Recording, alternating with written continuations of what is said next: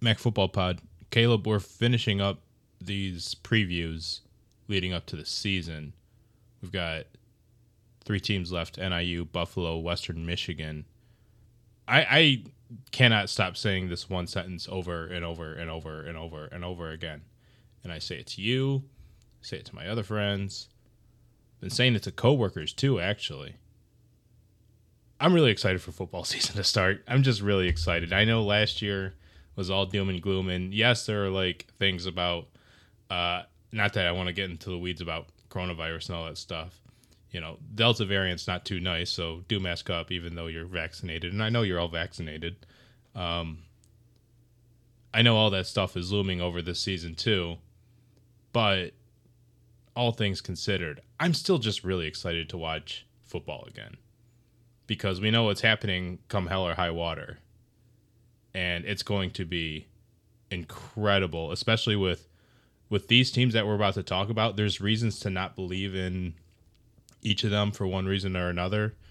Maybe maybe not as many bad things to say about Western, but I digress. It's going to be a better looking football across the board in college football, and that's going to be very true with NIU and with Buffalo too. And with Western, oh my god, it's the sky's the limit for that team. And yet, still looking at a Western team that I'm not going to be surprised if they start like two and five or whatever. They're gonna they very well could have a losing record heading into like the biggest stretch of the season, but there's also no reason that they couldn't win seven games in the MAC this year because of how much talent they have. Yeah, uh, I mean, let's start with NIU.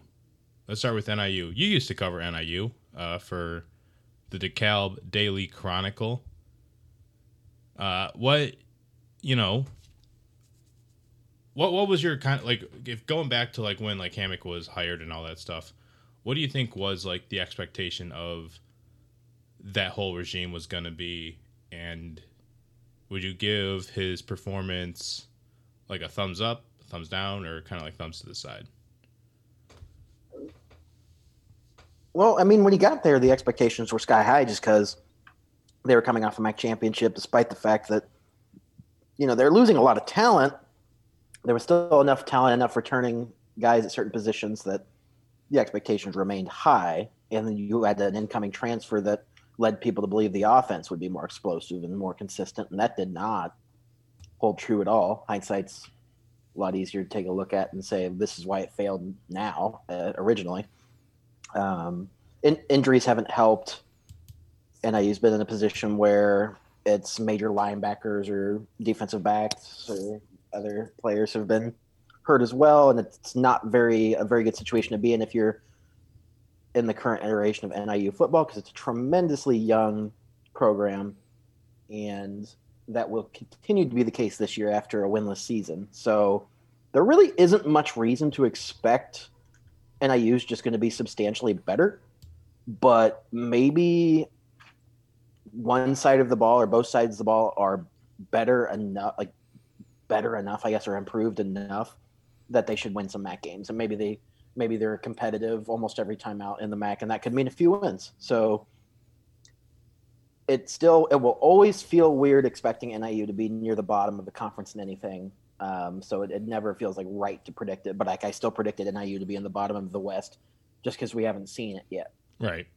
So eh, there are reasons to, to be hopeful if you're an NIU fan, and we'll I, we'll get into those here and over the next few minutes. Mm-hmm. Yeah, I mean, sure, there's you know some a few nice things you might be able to point to at NIU, but uh, there's a lot of more better things going on in the rest of the division.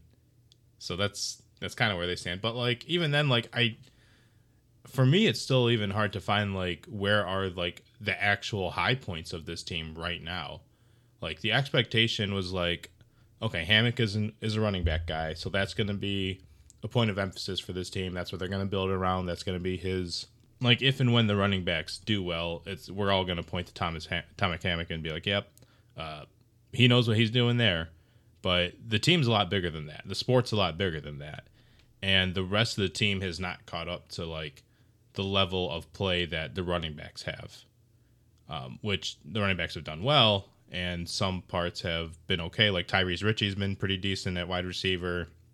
There's some defensive ends that have kind of stood out a little bit in that freshman class. There's a few defensive backs that have come over, like uh, like Gandy, the transfer, the uh, I think it's like an in city transfer too, that you know that came over and did well for himself. But it's not a complete team. It's like very very far from you know, the 2010 NIU team, the 2011, the 2013, 2014, you know, like all like that whole stretch in the 2010s, late 2000s when they were all good. It just has not been the same. And that's not to say like, oh, well, he's just we got we got to get back to that. It's just no he needs to figure out what he can do well and actually execute it very well. And with let me scroll, scroll, scroll, scroll, scroll, scroll, scroll. 88 freshmen on the roster. That's not, it's just not going to be easy to do, especially not this year. Maybe in the long term, but I don't think we're going to see enough high points for NIU to stand out over the course of the whole season. And that's kind of where I feel with my like my temperature read on this team heading into 2021.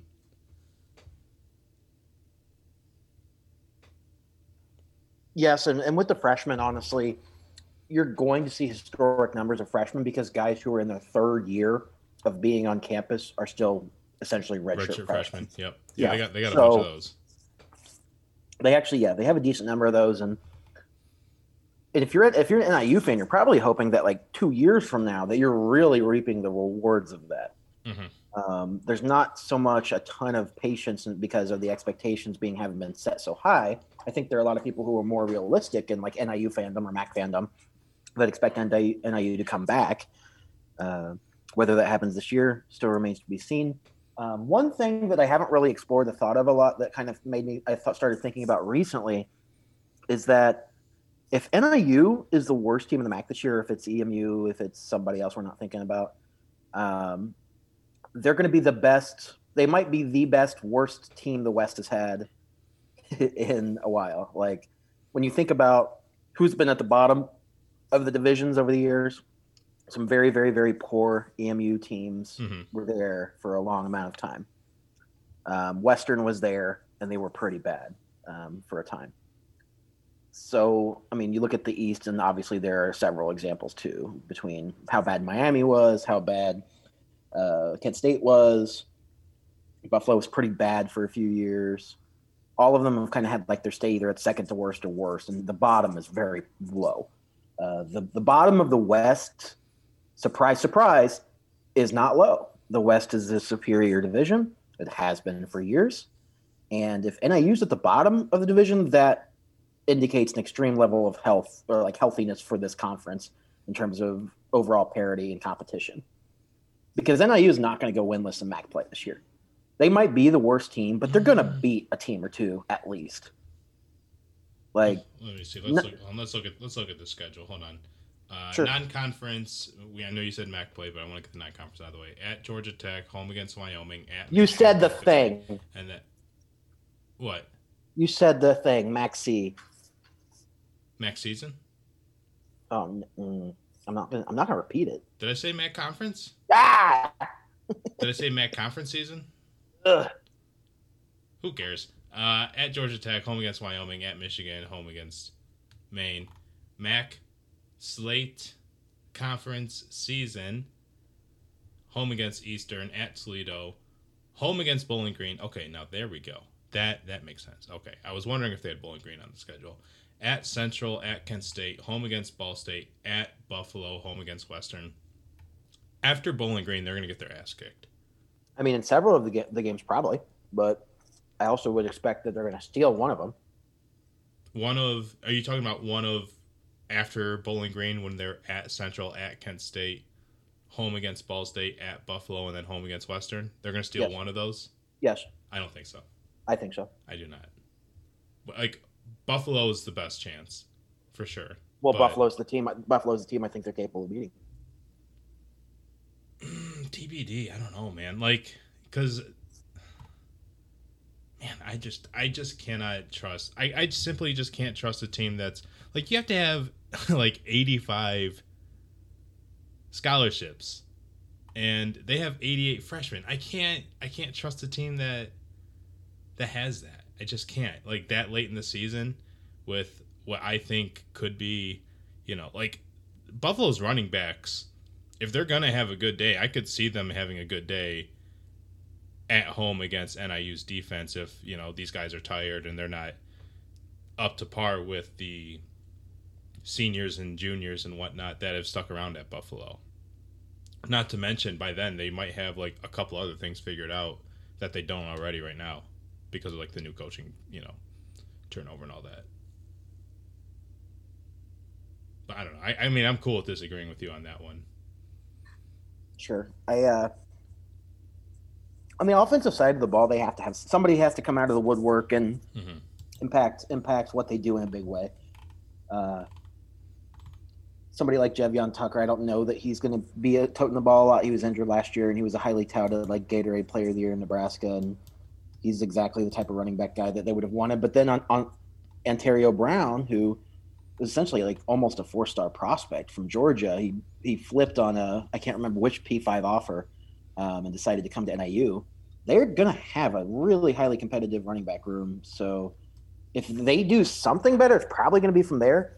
I remember thinking that somebody in the wide receiver room is going to have to step up, but so far, the guy that I in the last couple of years that I thought might step up was basically Michael Love, and he transferred out. Mm-hmm. So they still do have to figure something out. They got to figure out who's going to be the other guys for Rocky Lombardi. Um, Cole Tucker still like a third number three receiver or whatever who can make big plays from time to time, but you can't expect him to be like 50 catches, 700 yards. He's not not supposed to be that type of player. Um, but he like fits in really well for a hometown kid.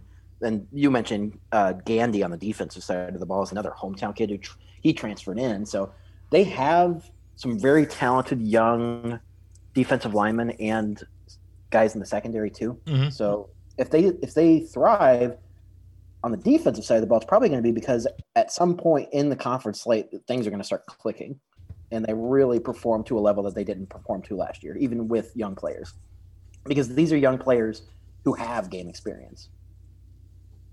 And I think you can argue that some of these young guys on the defensive side of the ball actually do have more talent than a lot of the uh, older defensive players against on some teams that they'll play this year. So um, they aren't going to have a lot of advantages. They have to figure something out with the running backs room. Who somebody's really got to, whether it's Waylee, whether it's one of these other guys, who's going to be the star.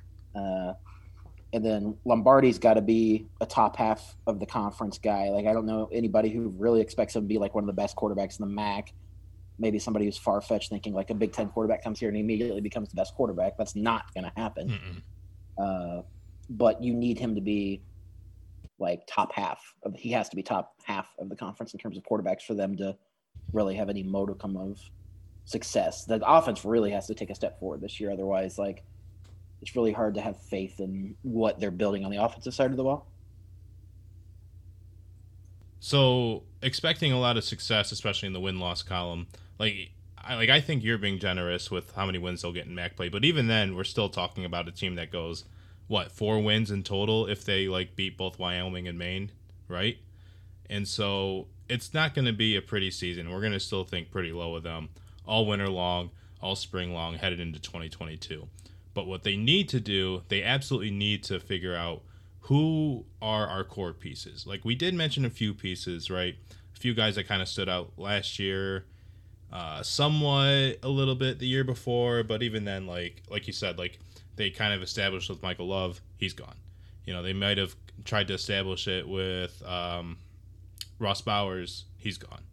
You know, so they do have to like, you know, refigure things out, especially now that they've had like a real season to work with, not like a COVID, you know, slighted year last year in terms of preparation and all that stuff. Um, you know, is it going to be Rocky Lombardi? Is Dustin Fletcher actually going to be be the the quarterback to come through? Because there was a lot of you know hype when he got uh, when he committed and all that stuff. Played a little bit last year, but I kind of hope that he kind of breaks through because it'd be nice for NIU to it behoove of NIU to if they're going to build any sort of core on its offense, that they're going to give it to a freshman quarterback, a guy that's got more years to work with, a guy that they can lean on in 2023. Not, you know, that's when like Lombardi's going to be graduated, but Fletcher, you know, he might still be there, or he might transfer out if he feels like he's better. Who knows? Yeah. And so you got to figure out your core with your skilled players. You got to figure out your core with, you know, who are your actually good freshman offensive linemen. Because a lot of these guys are going to transfer out if they aren't picked in part of that core, but you do have to figure that out very quickly. Um, defense, I think that'll, I think that'll, you know, we'll see that on its own. There, you know, there's a lot of good pieces there, but they just got to really establish themselves over, you know, the course of a 12 game season. Yeah, and they've they've got really really talented guys on the defensive end who, I mean, between I mean guys that come to mind are like Opong. Yeah, and then Devin Lafayette, Justin Gandy. Uh, is worth Uh, noting. David that, Rayner, right? Did he do? Rainier, yeah, yeah, yeah, yeah. Um, and it is worth noting that Kyle Pugh is once again injured, and will not play. I can't imagine he'd want to try and come back again. I think he's closer to 25 than 24 at this point. Um, dude never freaking caught a break, and when he was healthy, he's one of the best linebackers in the conference. So they don't have that in their uh, in their in their boat. But the linebacker room still got De, uh, Lance DeVoe. It's still got uh, converted safety into linebacker and Eddie Jackson. Uh, guys, Nick Ratine, who's now got experience. Uh, Darren uh, Rainier, like you said. So they've got guys they can plug in there, and they've got some kind of hybrid types in, in the safety spot that they might try to mix things up uh, in terms of defensive looks. Other than that, you mentioned uh, let's see, Agapong, I think, or was it open? No, Pierce Opong. Uh, Pierce Opong is the guy who's going to do some good things, and Rasheen Thomas and uh, Devontae O'Malley, Jeffrey Griffin, James Esther. James Esther had some experience. Like they've got talented young defensive linemen that should make strides this year. So, other than that, like it's still a lot of maybe some mixing match at defensive back. They played a lot of they played a lot of freshmen in the secondary last year, so that could still be up in the air. I could see some guys who are like in their second year on campus overtaking guys who played last year as freshmen. So maybe there are guys who are both considered redshirt freshmen, uh, where one of them wasn't as good last year and jumps in front of another one. Like that might happen with them as well. Uh, la- last question on NIU to you, and then we'll move on. Uh, what what kind of year do you expect out of uh, your boy Trayvon Rudolph? I mean, he did. You know, he was he was a decent contributor at wide receiver. The reason he obviously got the attention was for his kick returns. Uh, NIU gave up plenty of points. He had plenty of opportunities to return the football, and he showed some explosiveness in those uh, and other aspects of the game. I'd like to think that he is going to contribute in a positive way in the special teams. And honestly, what you really want from him is showing an ability that he'll be a bigger facet in the offense. And he has the athleticism for it. He looked very comfortable making plays as a younger guy who wasn't even really a scholarship player. Surprise, surprise! NIU stays true to the to that uh, motto and expectation. So um, he's the type of guy who could make a difference. Maybe he's a 30, 40 catch guy who's in the 500, 700 uh, pass or receiving yards area. So I think there's reason to be excited about a guy like him. I don't know what his ceiling is, but he's already pretty good. Uh, Maurice Linguist is the new head coach at Buffalo. Um, you know, and I keep saying it. If that coaching change never happens, for as much as I think that Linguist could be a very good hire, you know, for Buffalo, for the MAC, so on and so forth. Man, like the way I view Buffalo just in the just this year alone, it's changed so much just because of the timing of that hire. But how much should I really like be leaning my view of Buffalo into the timing of that hire, which means they've lost all they don't have like a spring to like install playbooks and such on and such forth. getting their communication from the coaching staff to the players the way they want to be when they're week one ready. They're not going to be week one ready, but they do have enough talent to go around. They didn't lose like they lost a lot of players to the transfer portal, but they didn't lose everybody. They could have. They almost did, but they didn't. How much should I actually be thinking about how talented Buffalo's leftovers are right now? And how much should I actually be weighing that against the timing of the hire and all that stuff? I mean, it's it, it's it's sensible that you you take a hit in terms of expectations. Somebody new comes in and uh, the culture is good, but you attribute a lot of that to Leipold. How much of uh, that the aspect of what leads to them winning football games carries over? Uh, I would assume to an extent still there. I wouldn't expect a massive drop off, but losing some of the bigger names that they did, like yeah, sure, you could totally see them kind of falling off and in some sense losing five games, maybe losing six games, something like that. So you go from probably expecting to be back in the MAC championship game if Leipold's there. Uh, at least if you're a Buffalo fan. Oh yeah, and definitely. yeah, like, they were definitely yeah. my East favorite. You know, in uh, March. Yeah, and and now you're like, well, we could get there, maybe, perhaps. It's probably not the expectation now, especially since they lost the talent they lost. Um, obviously, it was huge for them to get uh, Marks back after he initially answered or entered the t- transfer portal. He didn't go mm-hmm. anywhere, but you know there was that chance he was going to go somewhere. Um, they lost some linemen in the portal that went to Kansas that made a big that's going to make a difference, and I still would expect that because of the way they, they've coached them up there, they're still going to have a good line. Uh, the identity is still going to be in the run game. We'll see some uh, guys who were lower on the depth chart get their chances this year, and uh, wide receiver is a big question mark, but it has been the last few years. So that is what it is. Defense, I think they're going to be just fine. They'll be fine.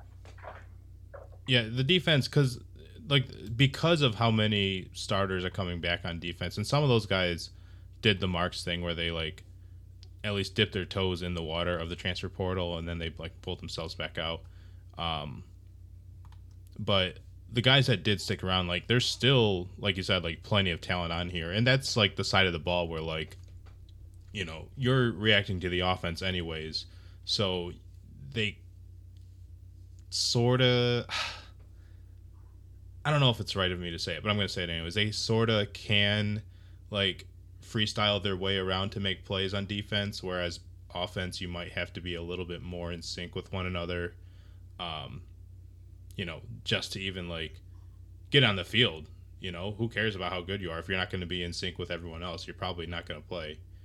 Um, and so that's why I kind of like wonder. Like, I don't know if you know they did get some guys to transfer over, but I don't know if they're all going to see the field. One guy I'm kind of interested in in terms of new guys is this uh, Cameron Laborn guy. He doesn't spell his name, uh, his first name, the same way most other Camerons would. It's like K H A M R A N, I believe it is. Uh, short guy, JUCO receiver. I think he went to Garden City. Uh, he's going to be wearing number zero this year. He's someone that you're going to have to look out for. Uh, they don't really have Buffalo's. So like Buffalo's receivers last year, there's only two that really stood out. Right? It was Antonio Nunn, and it was um, Trevor Wilson and he was like the younger guy that was like, okay, he's gonna succeed. Nunn is like the one and only receiver that Buffalo wants to go to. Oh, what about Giovanni Ruiz? You don't really, you know, he's he's fine, but he's not like a top end receiver, right? He was just kind of there. The other receiver that was that got a lot of snaps was a guy who fit the run blocking game on the outside very well, which was converted quarterback Dominic Johnson. I don't know what Dominic Johnson's role is going to be in a post Leipold uh, post Leipold Buffalo team.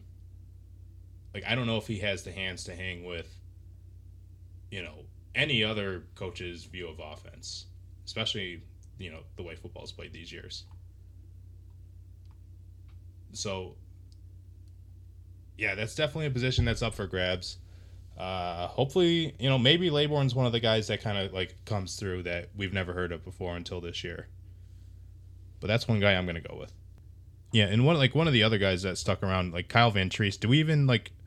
How much do you trust him to like make plays this year? Because he was okay in the Leipold era, and there was only a few games where he was allowed to throw more than twenty times. Mm-hmm.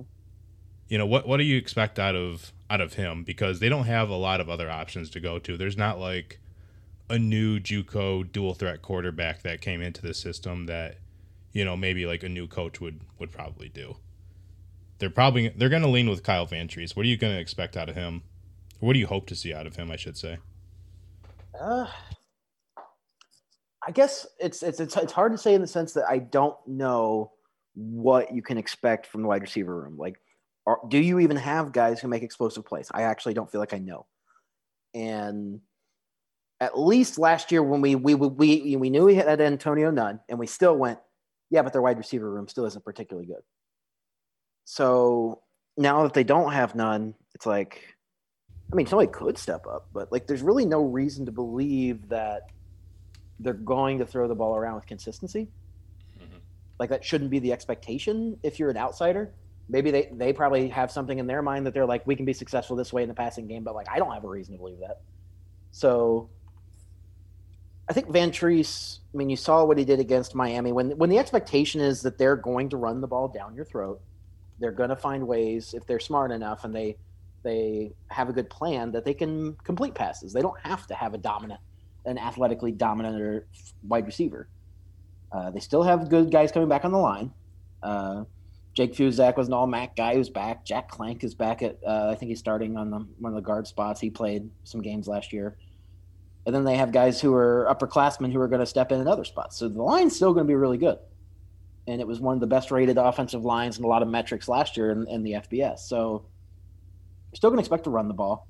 Teams really might come out and just decide, like, hey, the only way you're going to get stuff against us right to begin the season is if you throw the ball over the top. Until then, until you can prove you can do that, you ain't getting crap up front. Like I would not be surprised to see completely stacked boxes right from the get go. Not because Vantrease isn't capable of making throws, but because you the don't offense have... is going to play to their strengths, and their strengths is Kevin Marks, Ron Cook, and Dill, sure. Duffy. And until you, until my, Buffalo proves to you that they can throw the ball over the top, dude, stack the box against them. That's yeah. what I do as yeah. a coach. Just completely take away any chance they have to like run with fewer than eight guys in the box. Uh, play with play with one safety. I don't care, man. don't don't just don't play with safeties. There's no safeties. Only line up across the box. Sure. just just uh just do a four six in one corner. Just do that. I guess. Uh defensively, like we can go on and on and on about some of the names on here. Let's just pick one each. Who's a defensive player that you're just excited to watch this year? Uh, Kadofi Wright is one of them. Just, I mean, he's one we've we've kind of picked out before, and I remember seeing that he was feeling a little bit motivated because one of those preseason things uh, kind of like sold him a little bit short, and he already kind of underperformed last year in the sense that I don't think he actually showed up as much making big plays as you would expect someone of his athleticism and caliber. So I am excited to see kind of where he ends up uh, in terms of being an early playmaker. If he ends up being one of the better players in the conference on the defensive side of the football. And I mean, other than that, they they still have several of the better front seven players in the conference, right? Yeah, for sure. Uh, let's see. I think I'm gonna go with one of the new guys, just to just to give a new guy some love. Uh, Josh Rogers, defensive tackle Texas A&M was his his uh, his old school, and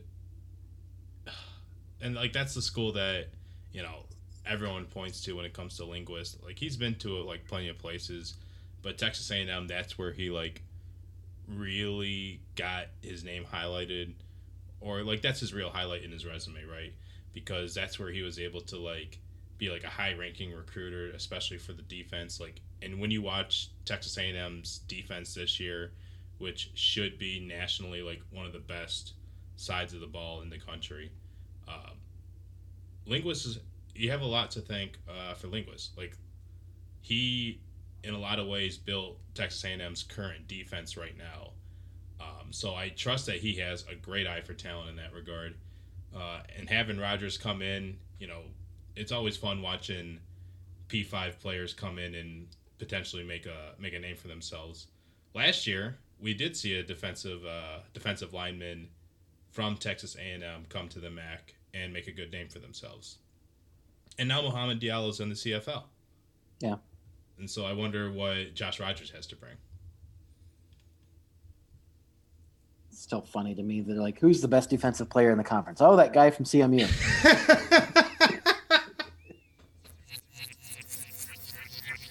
that's that's some good respect. Uh, he doesn't go there anymore, but uh, you, we see you respect him. Okay. Hey, let's ride to the next team. Uh, Western Michigan. This is our last team in our preview series. I'm so glad we're finally over with this, even though we still have so far to go for football to begin. Ugh. Man, he chose to do this, and he's sitting here complaining. Gosh. Western. You don't have D'Wayne Eskridge anymore, but man, you're still a really loaded team. Hey, let's play a quick game of what if. You want to do that really quickly, Caleb? Sure.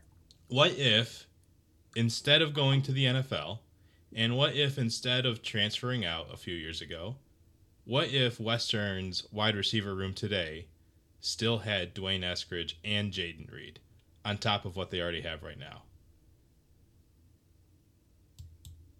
I mean, it'd be good, but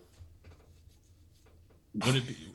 Knowing what you know now, do you think it'd be like one of the best receiver rooms that you remember out of the MAC in a while? Like, do you think it'd be up there with like 27, 2017 Toledo and like 2015 Bowling Green? See, Bowling Green, yeah, that Roger Lewis led one was awesome. Um, last year's Ball State was honestly really good. It was. Um, I liked it. Uh, Toledo's 2017 had Thompson, Johnson, and Johnson. Thompson, Johnson, Johnson. Yeah, yeah. Um, and then just the pairing at Buffalo back in 2018 was really solid. Um, if yeah, if you have Reed, Eskridge, Jalen Hall, uh, Skyy Moore, yeah, that's, that's that would be pretty good. Um, then, but then at that point, why would you want to stay if you're a talent of that caliber anymore? Oh, I mean, they're not. They're not staying, which is why we're playing the what if game. They didn't so, stay, but it, it would be real. And you know what? That's to, and I say that to say it's still really good without them. Like it, of course, it'd be like way better with them, but it's still really good without them. And that's a credit to Western Michigan's recruiting over the years. They didn't have to rely on like, oh, we finally got the one guy who's going to be good, and he's gone. And gone. Yeah. Now, props for props to Tim Lester for keeping it going after uh, after PJ Fleck left. Now, I mean, does it all matter if there's no title in the end? Well, I mean, I'm not. I don't you know whatever. I'm not whatever. Uh, I don't think it matters, but still a damn good receiver room. And Caleb Eleby is going to have a lot of fun playing quarterback because he's got great receivers. And even with the addition of Bryce Nunnelly from Chattanooga, uh, formerly coached by Tom Arth, he's like a two-time first-team All-Conference player out of his FCS league. Uh, he's going to be a good deep threat for this team. I mean, no wonder Western was like favored to win the West this year. No, no, they weren't. Ball State was. No, they weren't. Uh, yeah. but Western was in the mix. Sure it's an it's no wonder Western was in the mix to win the West. No, here on me, on the West, West, Western's they're in a weird place. Like we've already had this discussion. Their early season schedule is not easy. That's for damn sure. And you know they had they head into Ann Arbor right away. They play a good FCS squad in Illinois State. They play Pitt. They host San Jose State, who did not lose until the bowl game last year. Mm-hmm um, which uh, Ball State won, right? Ball State beat San Jose State, yep. right? That's Bowl game. Yeah, yeah, yeah. And they put it on them. Uh, so you head out of that stretch, and it's not impossible they could be three and one, but I think it's much more likely they're one and three at that point. Yeah, just accept it and move on. So after that, you go at Buffalo, home against the defending MAC champion Ball State Cardinals, uh, home against Kent State, to Toledo, uh, home against Central before the last few games, and that's brutal. Mm-hmm. the end of the schedule is way easier really nice. Yeah. yeah. He looks Akron, really Eastern, nice. Northern, which has got to feel nice knowing how badly they've screwed up the end of seasons the last few years. Uh, though seeing NIU at the end of the schedule doesn't make you feel comfortable if you're Western, but it's still easier. Probably still rather play NIU than playing Ball State the last week. Yeah, and you know my school thought is that like especially later on in the year, sure like teams might be dinged up here and there, but they'll also like play better because like they know themselves better. And NIU is definitely in that category where I'm like in watch out category. But if if I think Western is as good as it could be, I don't see it being a problem though. I do see Eastern being a problem just because not because Eastern's bad or whatever or Eastern's good or whatever, but it's because Eastern's won. just has the winning streak over them right They've now. won. They Yeah. won. But yeah, uh, starting out the year at Buffalo, if, if Buffalo's any good, we'll find out.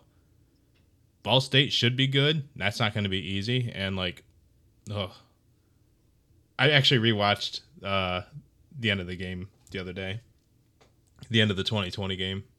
Mhm. Oh my goodness, I forgot how actually nuts that was.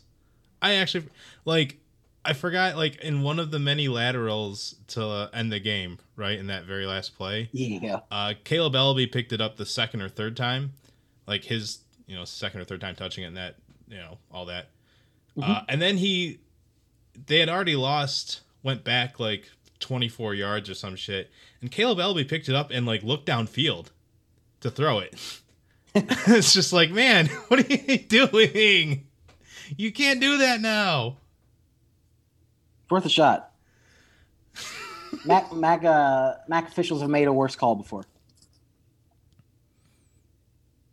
This is true. Yeah, you can say that as an Ohio alum. I forgot about Yes, that. again. Okay. Phantom okay. safety. Yeah, yeah. I I thought you were just like saying that, and then I'm like, oh no, that's a direct reference to something, and I know what that meant. Phantom safety. Yep. oh god.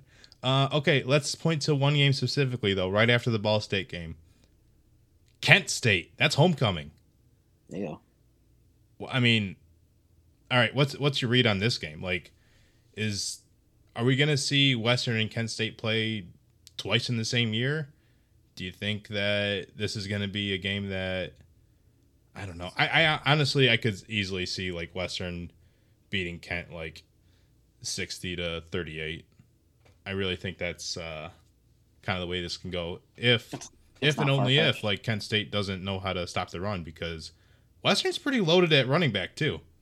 Surprise. We don't we don't spend enough time thinking about that, but they when are was the last pretty time? good. When was the last time Western wasn't loaded at running back? Uh, year one. Year one under Fleck. no, I think it was uh who did they have who did they even have before that running back wise before Fleck got there? Uh, I'm gonna go with 2012. Yeah, I'm I'm gonna go with that. well, because you, you start to get back into like Jarvion Franklin and Uh, uh, transitions directly. Well, in several backs that they had transitioned directly into Levante Bellamy and da da da da da. And now they have the group they have now. So it's just never. It's just been a freight train of like top three running back rooms in the conference like every year for the last like seven or eight years. Basically, yeah.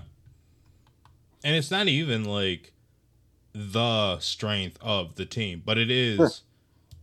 like the position group that could set itself apart from a lot of teams.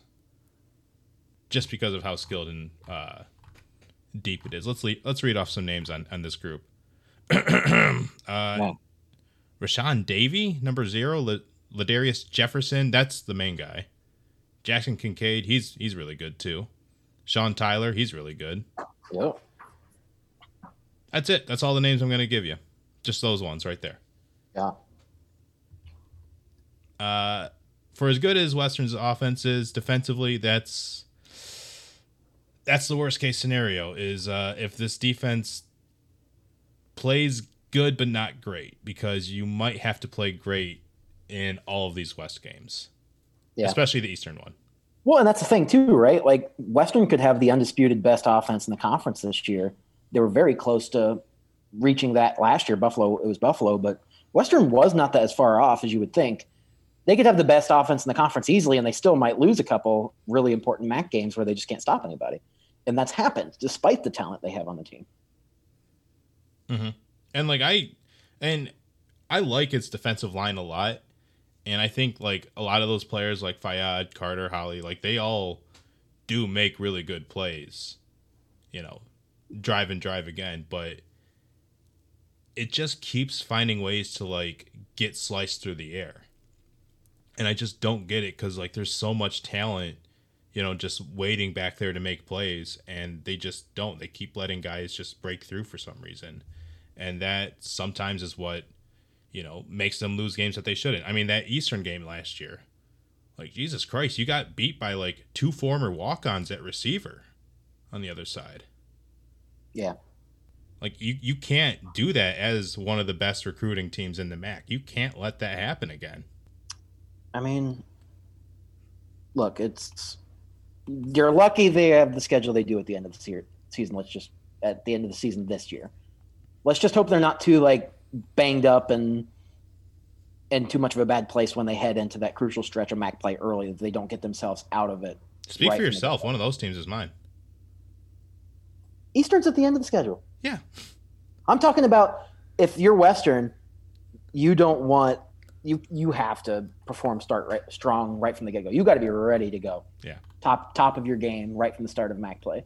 And if they're not, the season's a lost cause in terms of a, uh, playing for MAC championship by week eight or nine. You can't lose two of those first like four games if you're a Western. You just can't. No, no, you can't. Yeah, you, you got to like keep your head above water, no matter how you know these first four games go. Like, sure, you might be able to beat, you might be able to hang with Michigan. I don't know. Maybe you beat them. Sure, well, no, no, no. So get, don't get me wrong. Uh, you can lose non-conference games. That's fine. I'm fine with that.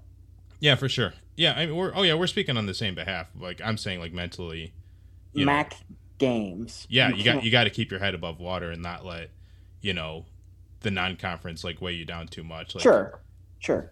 Yeah. I mean, I still think that some of those non-conference games. I mean, Pitt comes to mind, right? Mm-hmm. Western could show out against Pitt.